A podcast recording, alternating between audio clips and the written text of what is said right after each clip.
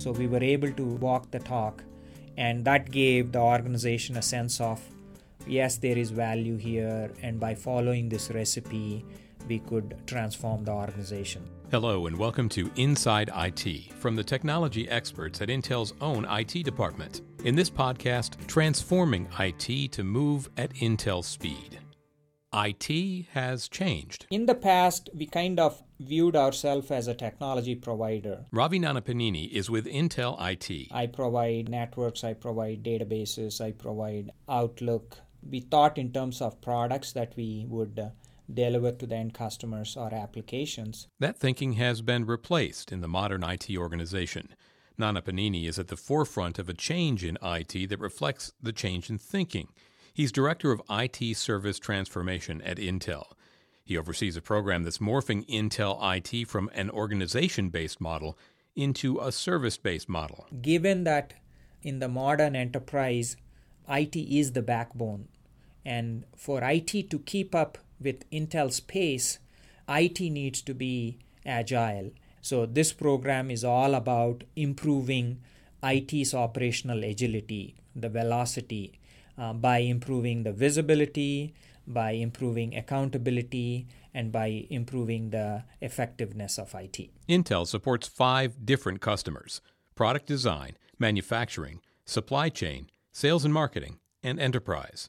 Nannapaneni said Intel IT began its transformation, taking the customer view, asking what does IT provide to the customer. We thought in terms of capabilities, and then from the capabilities we were able to say, for example, for sales, we do provide capabilities around enabling marketing, enabling sales, driving channel innovation, and also managing enterprise media.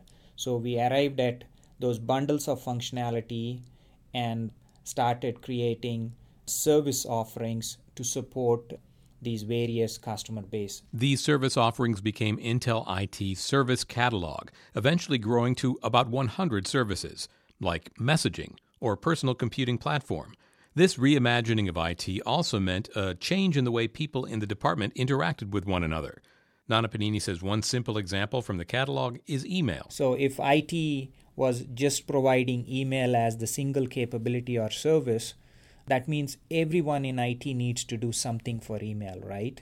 So we would say, who is driving the architecture for that email service? Who is doing the software engineering? Who is doing the deployment? And who is also doing the day-to-day support, taking email-related calls from the help desk or service desk?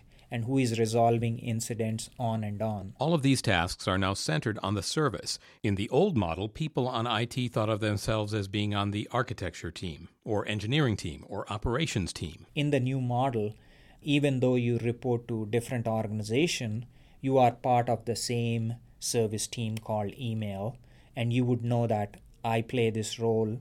I could belong to this organization, but I play this role, the architect role, and I play an engineer role, and I play a frontline role. It is taking that service view and implementing the people in terms of clear roles and responsibility, driving business process improvements, and automating the service workflows. This transformation started one service at a time as Intel IT tested the model, fine-tuned the recipe, and made sure they were on the right track as they built the catalog. Nannapaneni says this isn't a total reorganization of Intel IT, but he does say it's a new way of thinking about a person's role. Now someone could be playing multiple roles in support of a particular service. So you could have an architect title and be the design engineer role, and you could also write some software code as a different role. So it is more of a playing different roles and having a better accountability structure. One key role is the service owner, one person responsible for the entire life cycle of a service. This service owner is supported by a service team. A portfolio manager oversees a number of service owners. So in a way, you are creating that horizontal team model that cuts across different organizations. So we did not make any organizational changes. Instead, we overlaid the organization with this teaming model, the service team model, so that people in the old model didn't know who their peers were because they were these hard organizational silos. Now they know who is on the team, who does what to whom. Nannapaneni says that rolling out services one at a time at the outset highlighted some possible pain points that needed to be addressed. One that became clear was the need to manage the culture. The way I look at culture is as a bundle of habits, whether it is an individual or an organization, all of us have our way of doing things. Getting past that, saying this is how I design my applications, this is how I do release management, this is how I solve issues. We had an older way to do it, but the new way meant you had to change your old habits.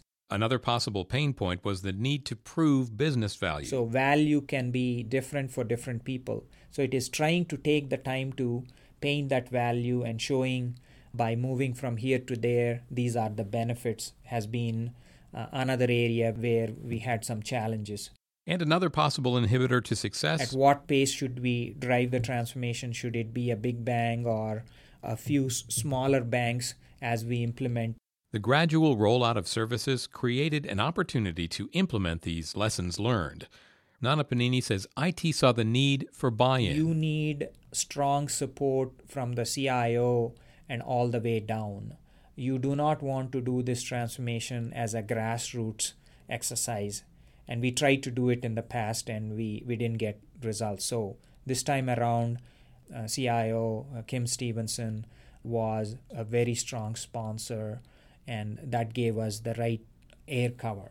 The early service catalog entries also gave Nannapaneni a track record to prove out the entire concept. We were able to show that by moving from an org-centric to a service-centric model, that there would be benefits.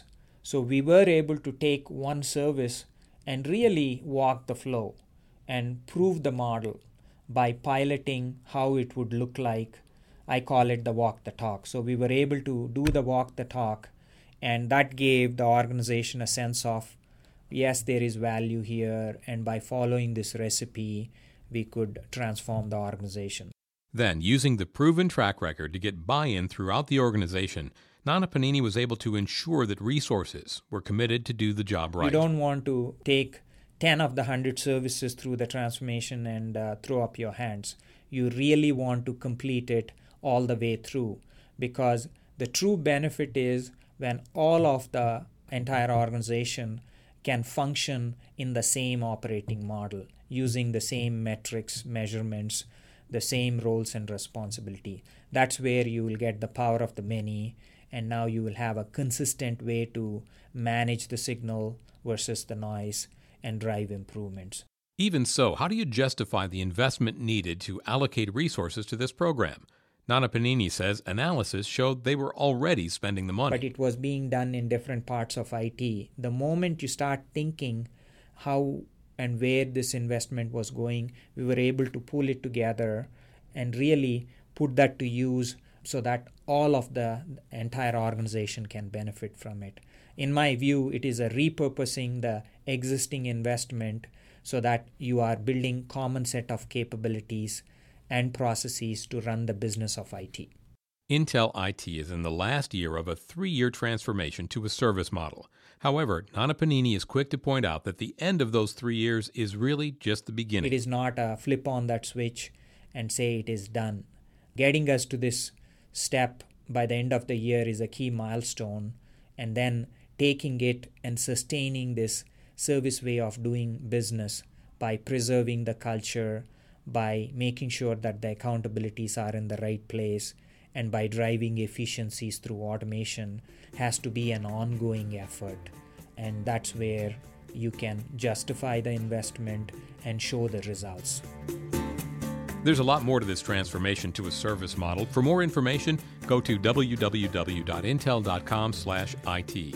While you're there, you can sign up for the Intel IT Center for regular updates on IT topics, third-party research, IT-focused events, and more.